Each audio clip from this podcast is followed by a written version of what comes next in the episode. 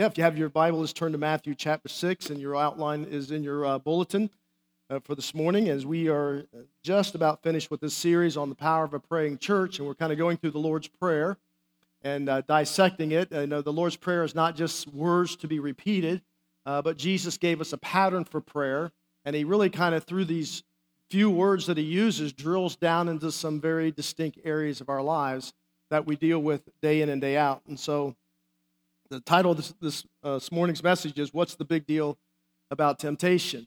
So, as you could tell with these kids, um, all of them handled temptation differently. Uh, some of them just were pa- very patient, didn't touch the marshmallow. Others touched it, had to smell it. Uh, some were like nibbling, how close can I get without actually eating it? And can I eat around the outside of it and, the, you know, not have the woman know that, oh, yeah, I've ate, eaten a part of that. So, as we uh, enter into this section of the prayer, Jesus says uh, in this prayer, our Father who is in heaven, hallowed be your name. Thy kingdom come, thy will be done on, wor- on earth as it is in heaven. Give us this day our daily bread, and forgive us our, our, our debts as we forgive our debtors. And lead us not into, into temptation, but deliver us from the evil one. Now, you'll notice there's an article in front, the evil one. Who is the evil one? He is the tempter.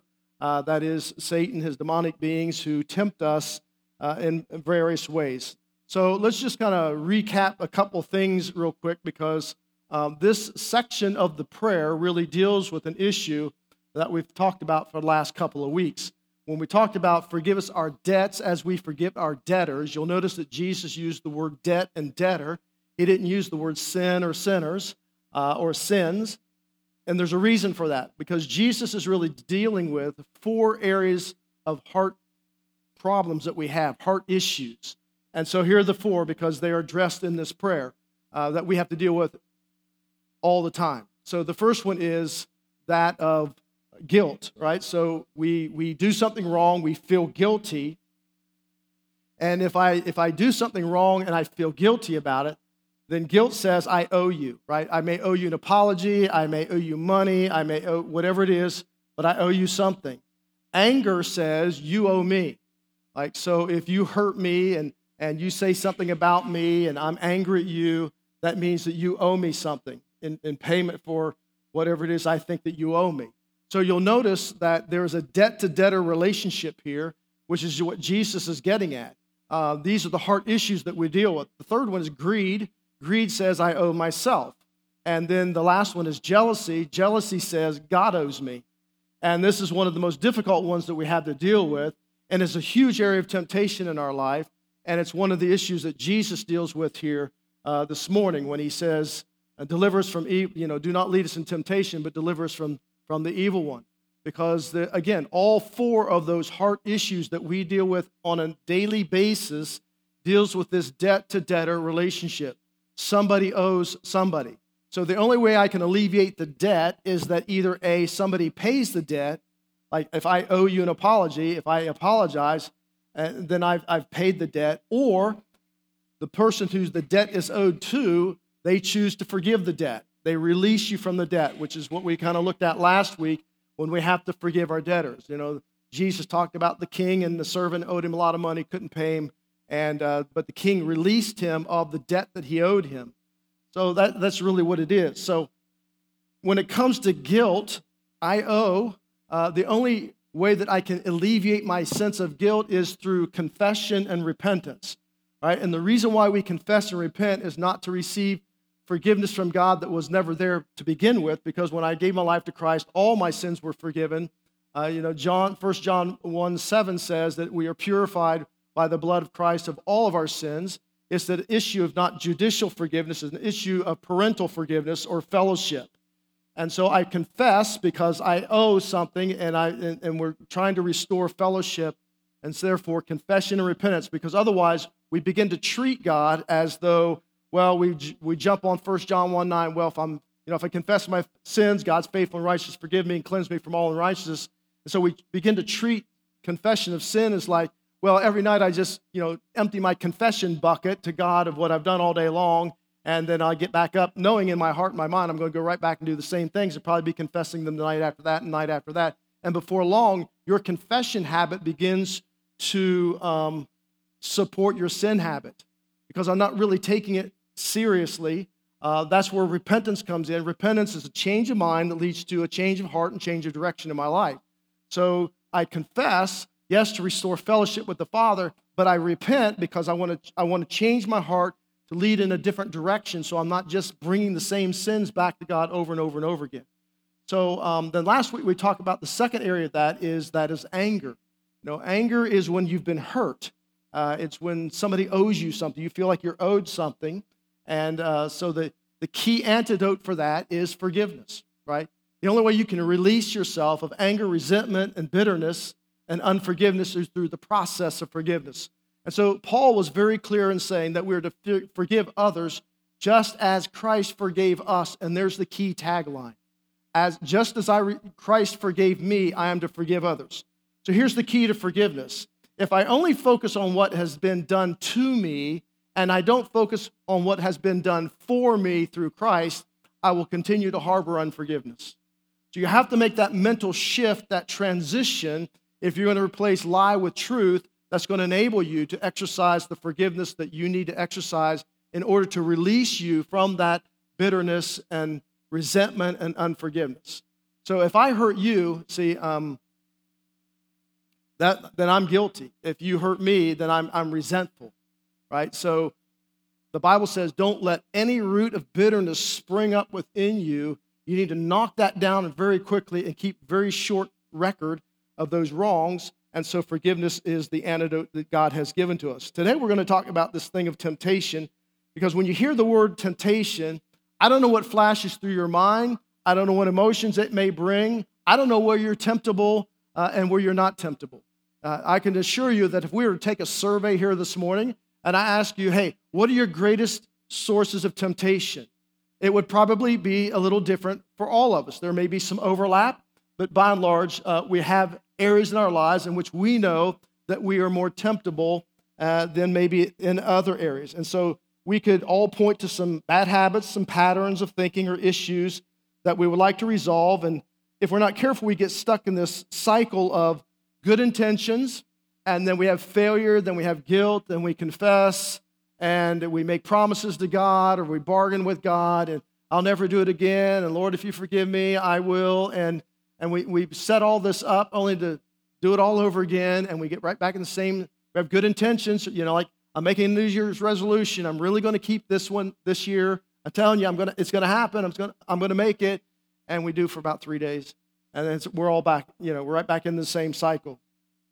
So we promise ourselves that next time we'll get stronger, it's going to last longer, we're going to pass it up, it's not going to be a problem for us anymore. And this is an important issue because it is something that every single one of us faces on a daily basis.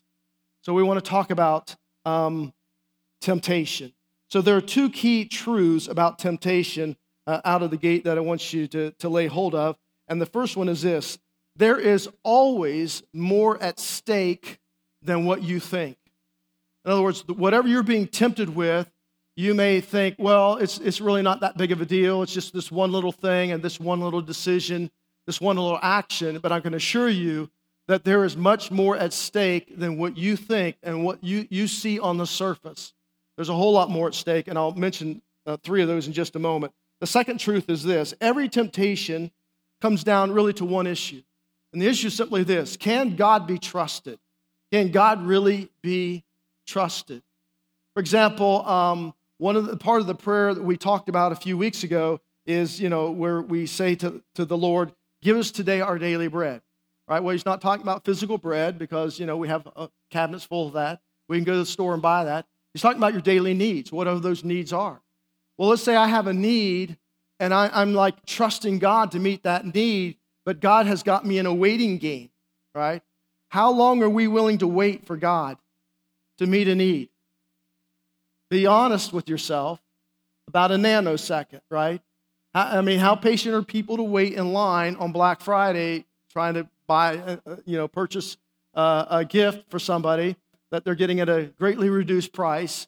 and everybody's just really patient and kind and, and, lets everybody get in front of each other. How many of you already watched videos of mayhem that's gone on in stores on Black Friday? If you haven't watched any of them, you need to because they're quite hilarious. But, anyways, um, so the question is are you, going to, are you willing to take God at His word, regardless of what you see going on around you? And, and all temptation comes down to that issue. You know, can God really be trusted? So, what is at stake when you're tempted? Number one is your future is at stake when you're tempted. We can easily see this in other people. If you're a parent, you can easily overreact to uh, temptations that your children are facing, especially as they're growing up and they're getting older and they're starting to become independent. You know, they become teenagers and start making their own decisions. And you begin to see the ramification of some of those decisions that are bad decisions as far as you're concerned and then all of a sudden they make a bad decision. We, we jump to conclusions, right? Oh my gosh, oh my Lord, God, Lord, they're never going to graduate from high school. They'll never go to a good college. they are not going to get a good job. They're going to end up being out there on the streets. They'll never get married. I'll never have grandchildren. And we just go off the deep end, right? Because of these decisions that our kids are making. We're thinking to ourselves, these are horrible decisions. But isn't it true? We don't, we don't see that in ourselves. right? Uh, we can see it in somebody else, but we don't necessarily see how our day in and day out decisions are impacting our future. And so our tempter is wise enough to know that the decisions that you're making today will ultimately impact your future. So if he can get you to make unwise decisions in areas of temptation, he understands that he's setting your feet on a path, and every path has a destination. And if he can set your feet on the wrong path that leads to the wrong destination, he knows that you may not suffer the consequences of those actions immediately, but eventually he's going to ensnare you. That's what James 1, chapter 1, verses 13 to 15 is all about. Uh, so he entices with sin and he sets the trap. We keep making the decisions, heading down that pathway, and it's ultimately going to affect our future, although we may not see it right up front. And so sometimes we think, you know, we're just kind of getting away from things, getting away with things. Even when Jesus was tempted, I mean, what was at stake? what was at stake was not only his future, but was the future of all humanity.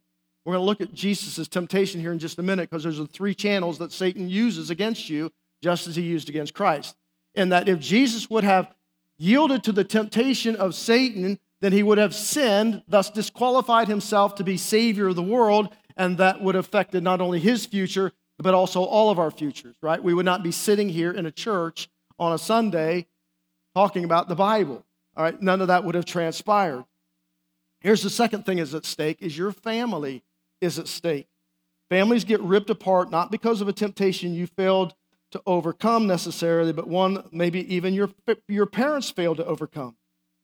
You know, some of you uh, in your childhood, you know, you, you suffered things because your, your parents made bad decisions because they were tempted in different areas and they continued to make bad decisions that ultimately led to the maybe for some of you like me the disintegration of the family. And so that affected not only their future but my future and the family structure. And so you know growing up in a home without a father i had no role model. I had no role model as a husband. I had no role model as a parent and so therefore when i got married you know i did, I did not bring into the relationship a good role model on, for either of those things which is why my, why my wife and I had a horrible marriage for the first 10 years. Amen? Right? She'll, she'll testify to that. So uh, yeah, we, we had a lot of struggles because I just I didn't know how to I didn't know how to be a husband. I just you know just it just wasn't there. I didn't really know how to parent, and I just you know it was really disappointing to me that when my first child was born, my oldest daughter was born, she did not come with some kind of instructions like you know this is what you need to do. But in the moment, you know, you may think, well, what I'm doing is only harming me. It never just stays with you. Because the habits I develop, the things that I developed in my life, um, begin to affect everybody in my family. It begins to affect my future. You know, like there are many men who struggle with pornography and they think, well, it doesn't matter, it's just the, the, the, the secret sin. Well, it does matter because it doesn't just affect you, it begins affecting intimacy in your relationship, it begins affecting a lot of things in your family, and it's rewiring your brain and not in a good way. And so it has the fallout effect. That's, that's what I'm trying to get you to see. There's a lot more at stake when you are tempted than just this one decision. That decision leads to another decision that leads to a pattern, and that pattern leads to a lifestyle, a thought process, that begins to affect your future, the future of those around you, as well as your family. And thirdly, it affects your faith ultimately. it affects your faith. Because what did we say? All of temptation comes down to one issue can God be trusted? And so it begins to erode your faith as you're and your confidence in God as you're yielding to these temptations over and over again. And so if you're a Christian, every time you sin, you're kind of chipping away at that confidence that you have. Um, you know, sin is not a mistake. An affair is not a mistake, it's a sin. And the mistake is something like, oops, I didn't mean to do this, sorry, uh, let's move on with life. That, that's not what's at stake here, right? It's a whole lot more at stake than just, I made a mistake. Uh, so, w- whenever you are tempted, you need to keep in mind uh, what is at stake here? What, what are really the ramifications? I know it's just this one temptation at the one moment and one time, but that begins to lead to something else on down the road, right? So let's say, for example, you're having marital problems and there are issues between the husband and wife, and there are not a lot of good ooey gooey feelings going on, and uh, you throw kids into the mixture, and that adds all kinds of stress to the relationship to begin with, especially when your kids are young. And uh, so, because you know they're takers, they're not necessarily givers. I know they try to give you love. They tell you, call your mom and dad, and you just like, oh, I'm just so but, but really they're takers. They demand time and energy from you. And so now there's stress in the relationship. Everything's just like, uh, uh, you know, just things aren't happening anymore and we're not complimenting each other anymore. And then all of a sudden, you know, there's an emotional readiness inside of you. And whenever there's an emotional readiness inside of you, I'll guarantee you, your tempter will bring somebody into your life and your relationship that will take advantage of that. And they will begin saying things you're like oh you're, you're so beautiful today and you look really nice and you, all the things that you're not hearing from your spouse anymore.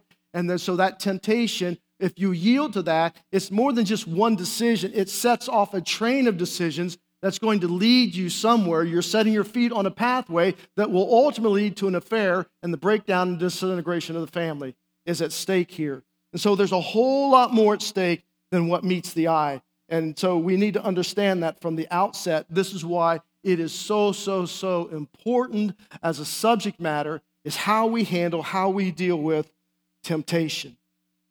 And so here's my bottom line for today temptation is always a test of your faith, not just a test of your self control. All right? So self control is a fruit of the Spirit. Uh, if you try to put forth self effort, your own self control in, in, in warring against temptation, you're going to fall every time. I'll guarantee it. Nanosecond. You, your self will is no match for your enemy. But if you learn how to yield yourself to the presence of the Holy Spirit and His self control operating inside of you, that's a whole different ballgame.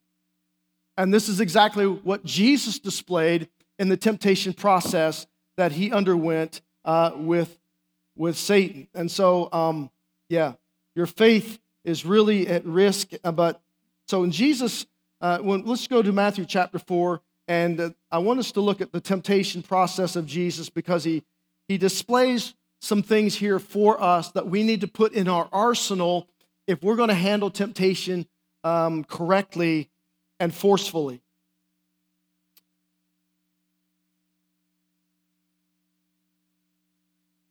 Let me just say this when you stop trusting God, and this is why you know trust is so important.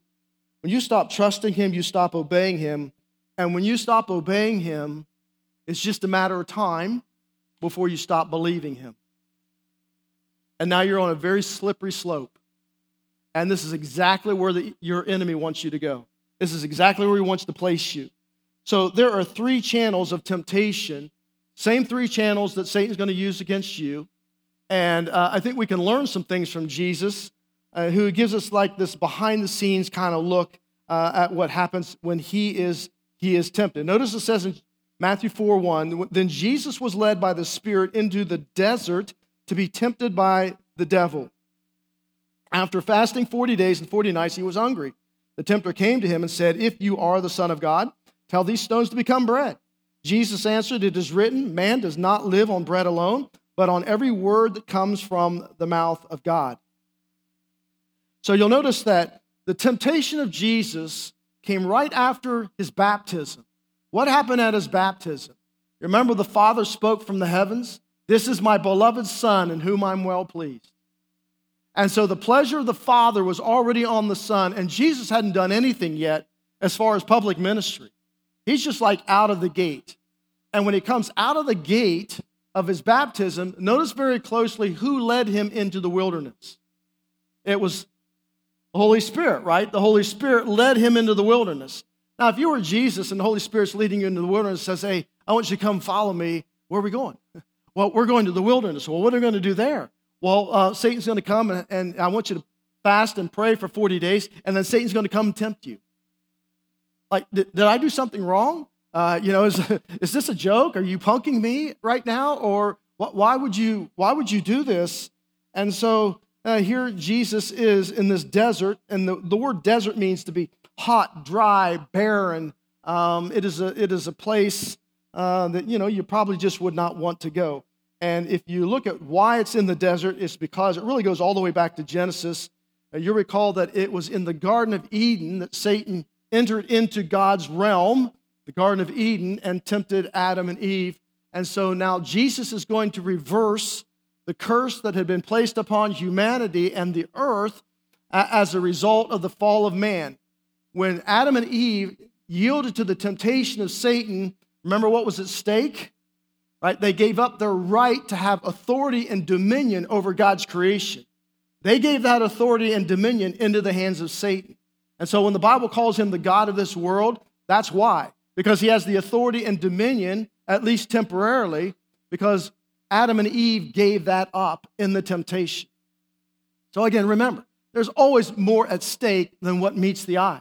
And so now Jesus is in the wilderness, he's in Satan's territory, and he's going to reverse the curse because he has come to be Messiah. He is the hope of the world, right?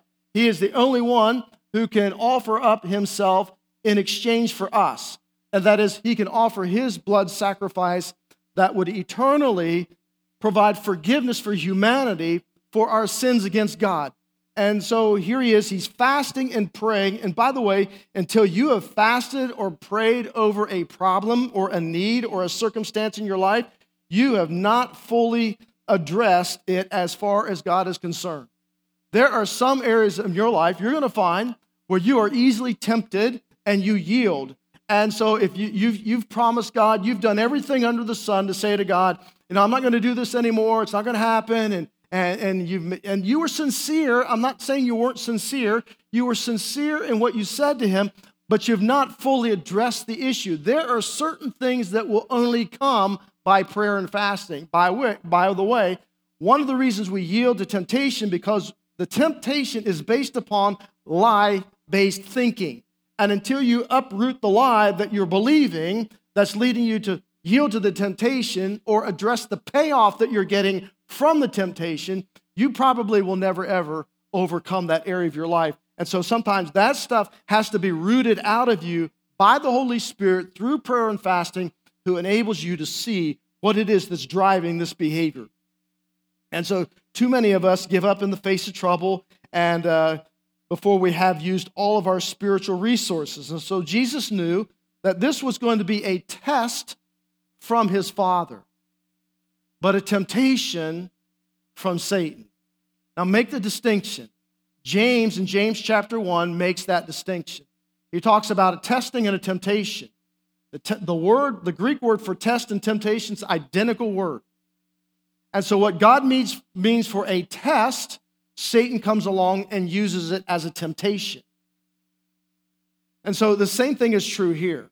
God is putting Jesus to the test um, so Jesus, in this first temptation, he gave up, you know, natural, normal need for his body. He's praying and fasting, addressing the greater need of his spirit. And so that's what that's what fasting is all about. And so God's about to test him. That's why he was led by the Spirit into the wilderness. But Satan's going to take the test and turn it into a temptation. He says he's being tempted by the devil. All right? So, well, why would God test us? Well, the difference is that a test is designed to validate your victory in Christ and to grow you spiritually. A temptation by Satan, on the other hand, is designed to defeat you spiritually. And so, what God uses as a test in your life, Satan may use as a temptation. So, what is this temptation all about that we see here? What's the first channel? And this is on your outline. Is, is here it is. This deals, so First John says that all temptation falls into three categories lust of the flesh, lust, lust of the eyes, pride of life. So these three temptations fall in those categories. This very first one deals with the lust of the flesh, and that is seeking to meet a legitimate need in an illegitimate way. All right, so Jesus had a legitimate need, right? Okay, if you've been without food for 40 days, you'd be pretty hungry also. And so Satan comes along and says, hey, uh, you know, um, you really have every right. You know, if you are the Son of God, you really have all. And by, by the way, he says, if you are the Son of God, he's questioning his identity, right?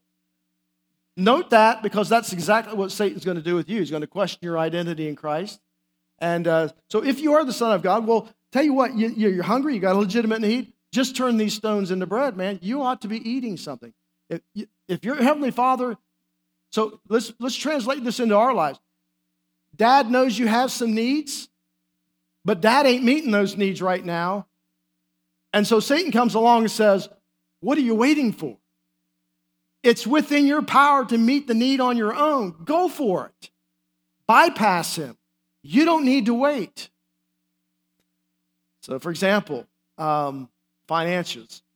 Uh, we get ourselves into huge financial problems because we have some legitimate needs and we're waiting for God to, to supply that need. And Satan comes along and says, ah, You don't need to wait any longer.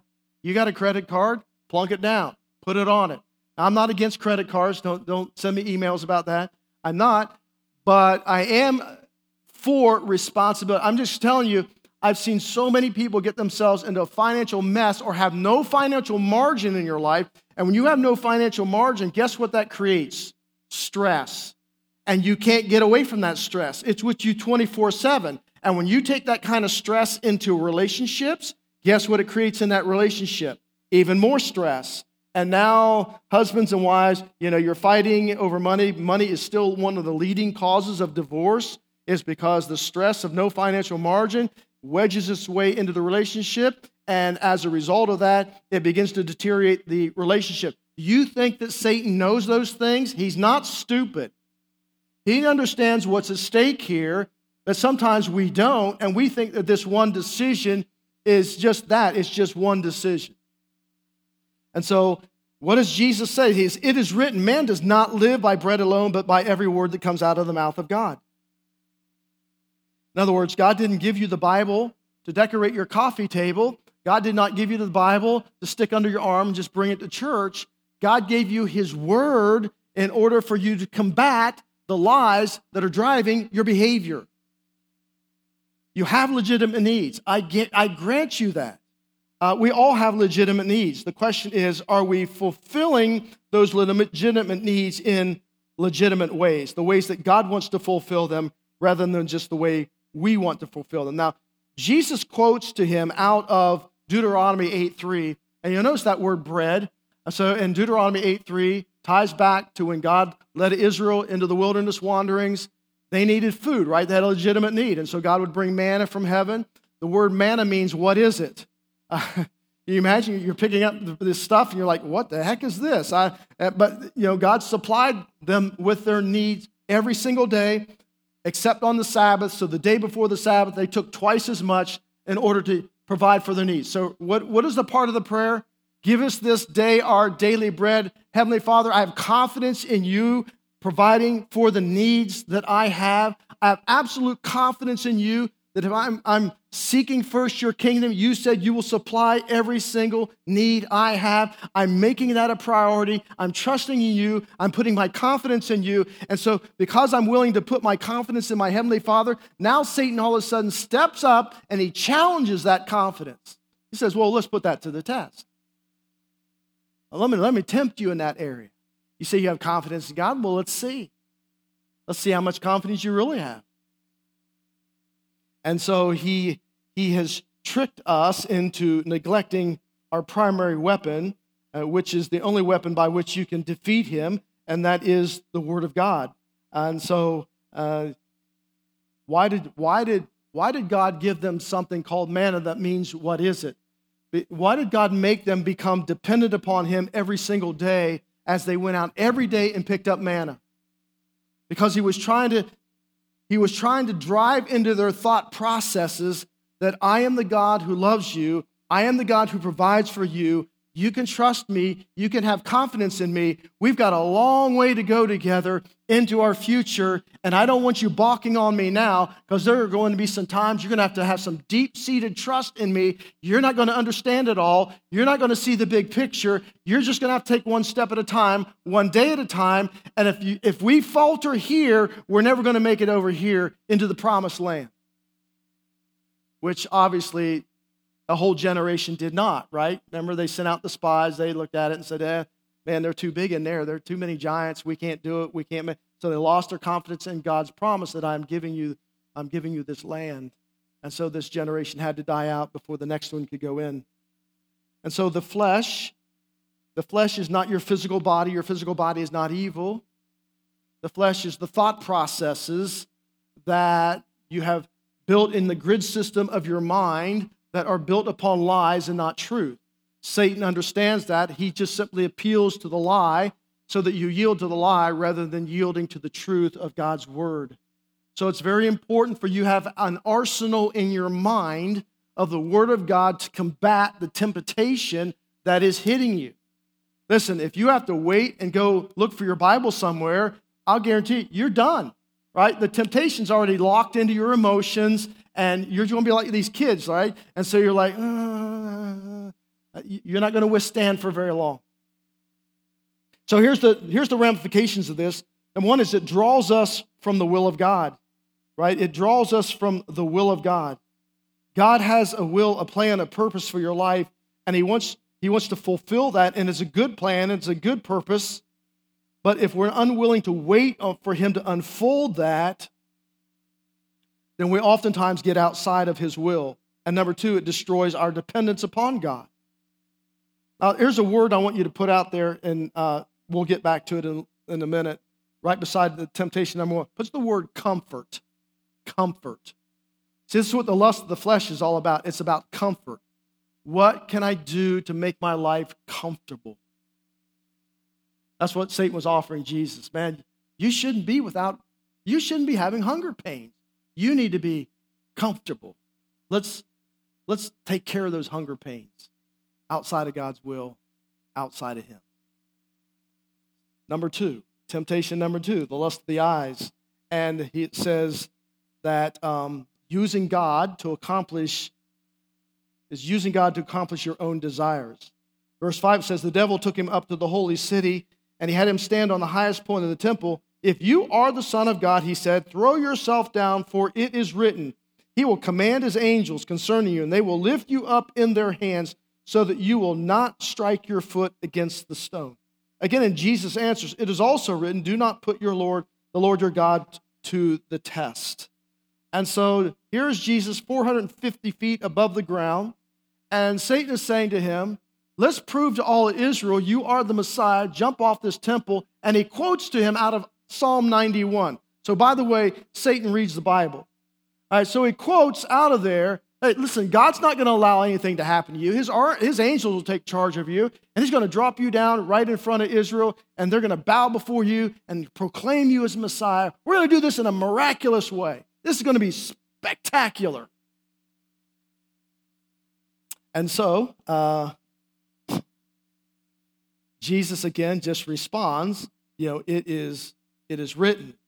Um, if I can't get you to act independently of God, um, Satan is saying is that let me just use a little bit of a uh, little bit of religion on you.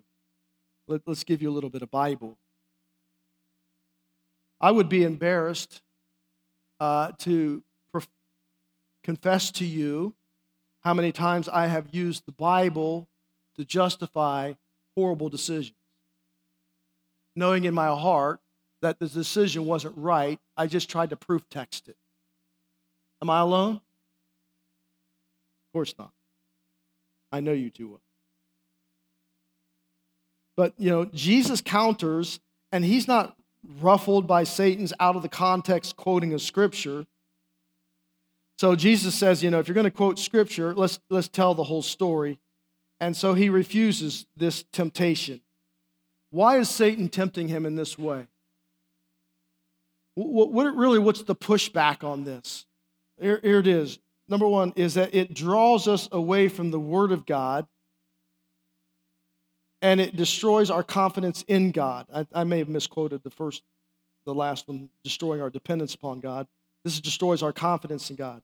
And so, what is, what is the temptation here? The temptation here is for approval. Jesus, if we do this, everyone's going to approve of you. They're going to acknowledge you as the Son of God. Do you know how many temptations you and I face that really have to do trying to gain the approval of others in our lives? How many times that Satan gets us sidetracked because we're looking for affirmation through the approval of others? We're, we're looking for security through the, the approval of others. We are looking for a sense of self worth through the approval of others. And that just like opens us wide up, wide open all kinds of temptations because we are yielding to these things, seeking the approval of other people, trying to find a sense of self worth through them. Here's temptation number three. Verse 8 Again, the devil took him to a very high mountain and showed him all the kingdoms of the world and their splendor. All this I will give to you, he said, if you will bow down and worship me. And Jesus said to him, Away from me, Satan, for it is written, Worship the Lord God and serve him only. And then it says the devil left him, and the angels came and they attended to him. And so here the third temptation has to do with the pride of life, and that is this to pursue the right thing in the wrong way by taking shortcuts.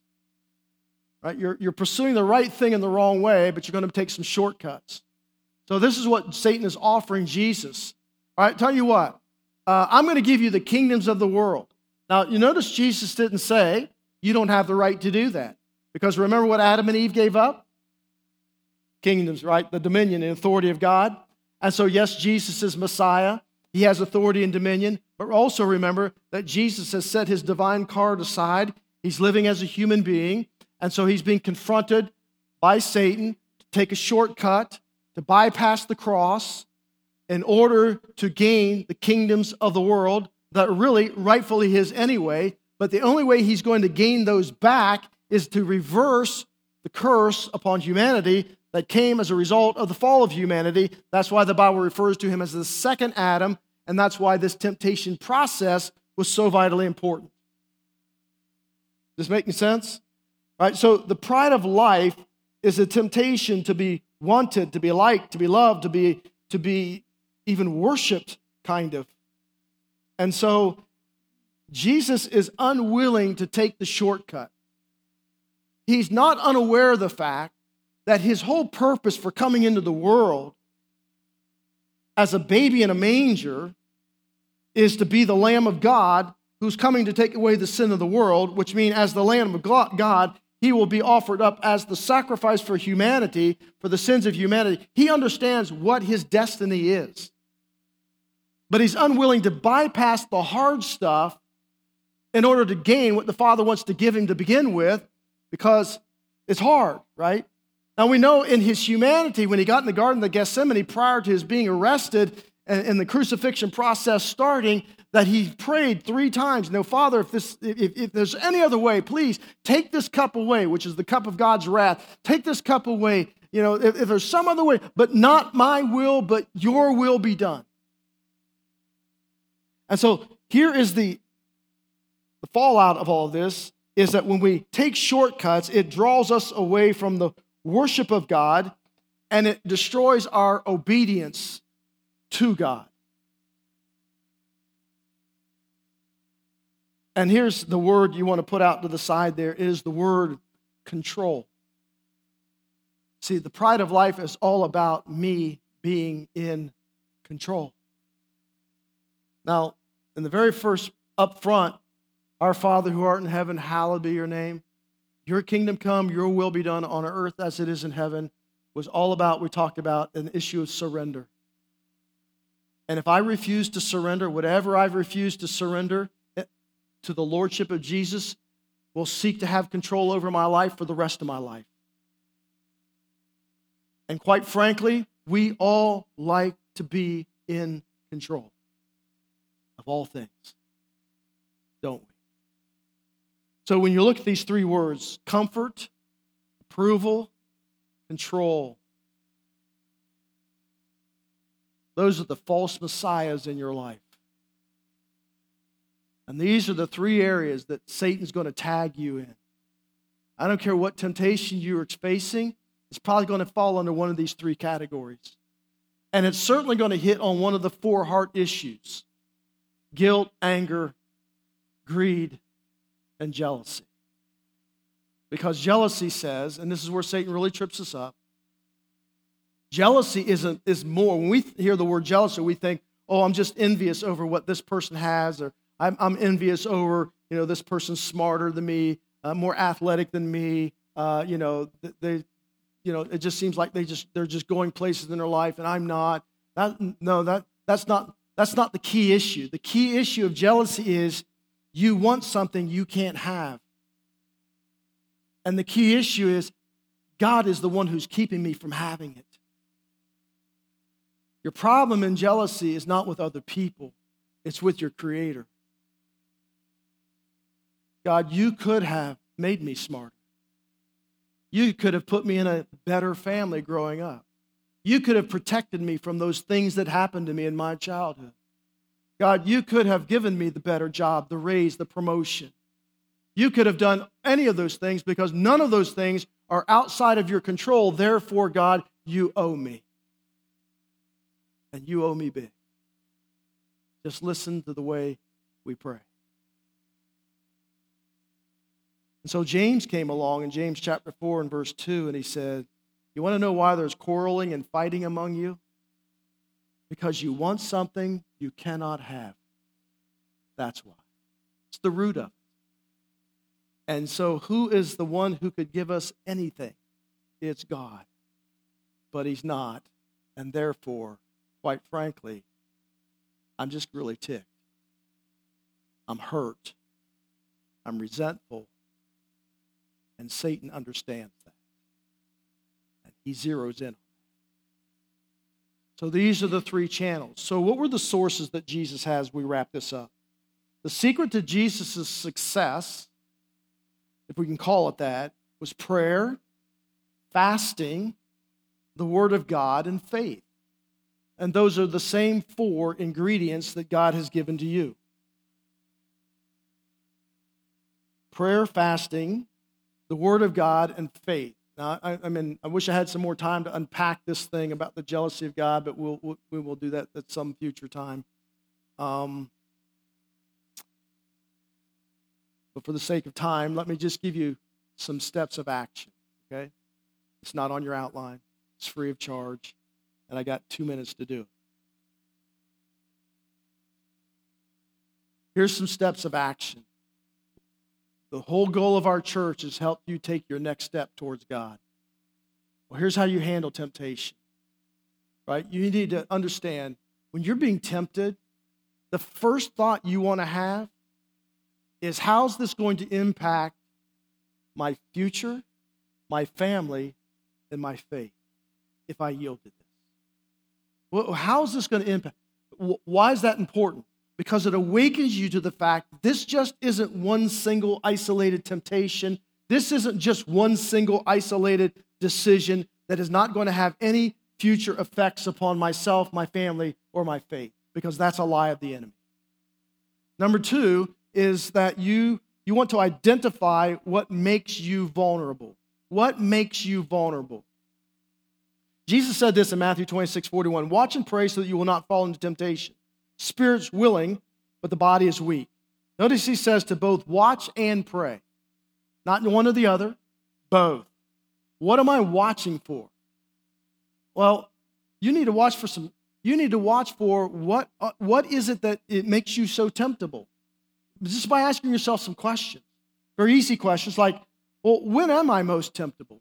Is it like on Mondays or Tuesdays or Fridays. You know, like I've had a long week and, and you know, I'm really drained by the end of the week and it's not quite the weekend. I got to go to work Friday. Is that, am I more temptable then? Is it, is it like in the morning, afternoon, evening, after everybody goes to bed? Uh, when, when, are, when are you most vulnerable to the temptations that Satan is bringing you. You know what they are. You know where your weaknesses are. You know what you keep folding to over and over again. So the question is, when is that happening? What time of the day?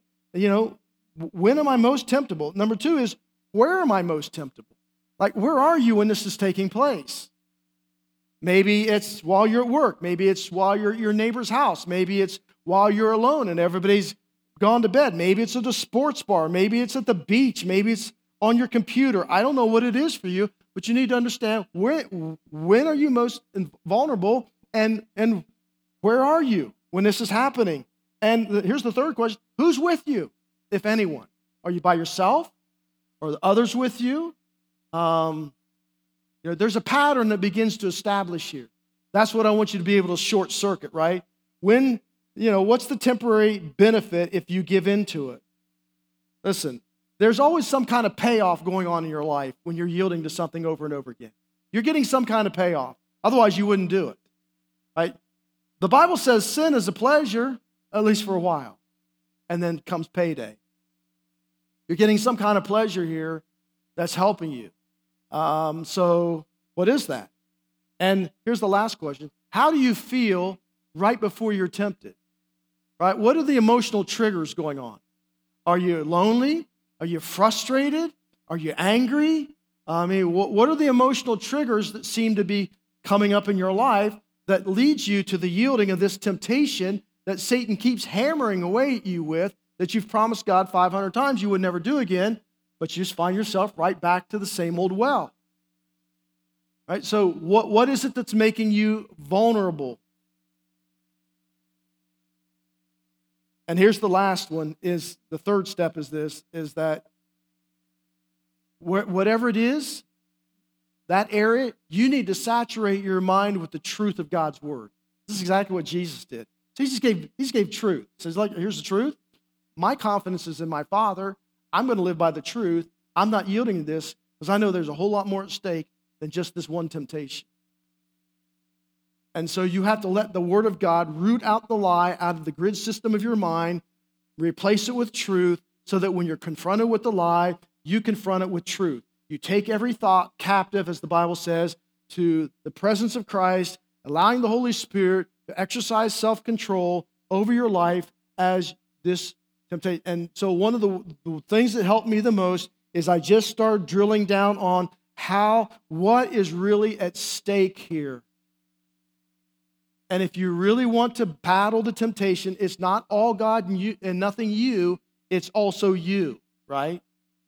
So if you find yourself, okay, I'm vulnerable to this temptation after everybody's gone to bed, it's happening on my computer, you know, I'm looking at pornography or whatever it might be for you, uh, then you need to set up some safeguards, right? Like, so you don't take your, you leave your computer out with you when you're not around your wife. You, you stick it in the bedroom, put it on a nightstand where you have no access to it with your phone. Or, or do what I do. We share an iCloud. Everything that goes through my computer, everything goes through my phone, goes through her computer. Even if you text me, my wife sees those texts. Why? Why? That's just building in safeguards. Why, why would I want to keep yielding to something without building in safeguards? That would just be stupid because, uh, you know, you and I, in our flesh, we are not any match for our enemy. But when you allow the Holy Spirit to be released and you set up the safeguards and you look for the areas where you're vulnerable and what are the trigger systems that's happening in your life, and you start avoiding those things as much as humanly possible, and you start setting up safeguards, that's amazing how you will get a handle on those things that have crippled you for perhaps a lifetime.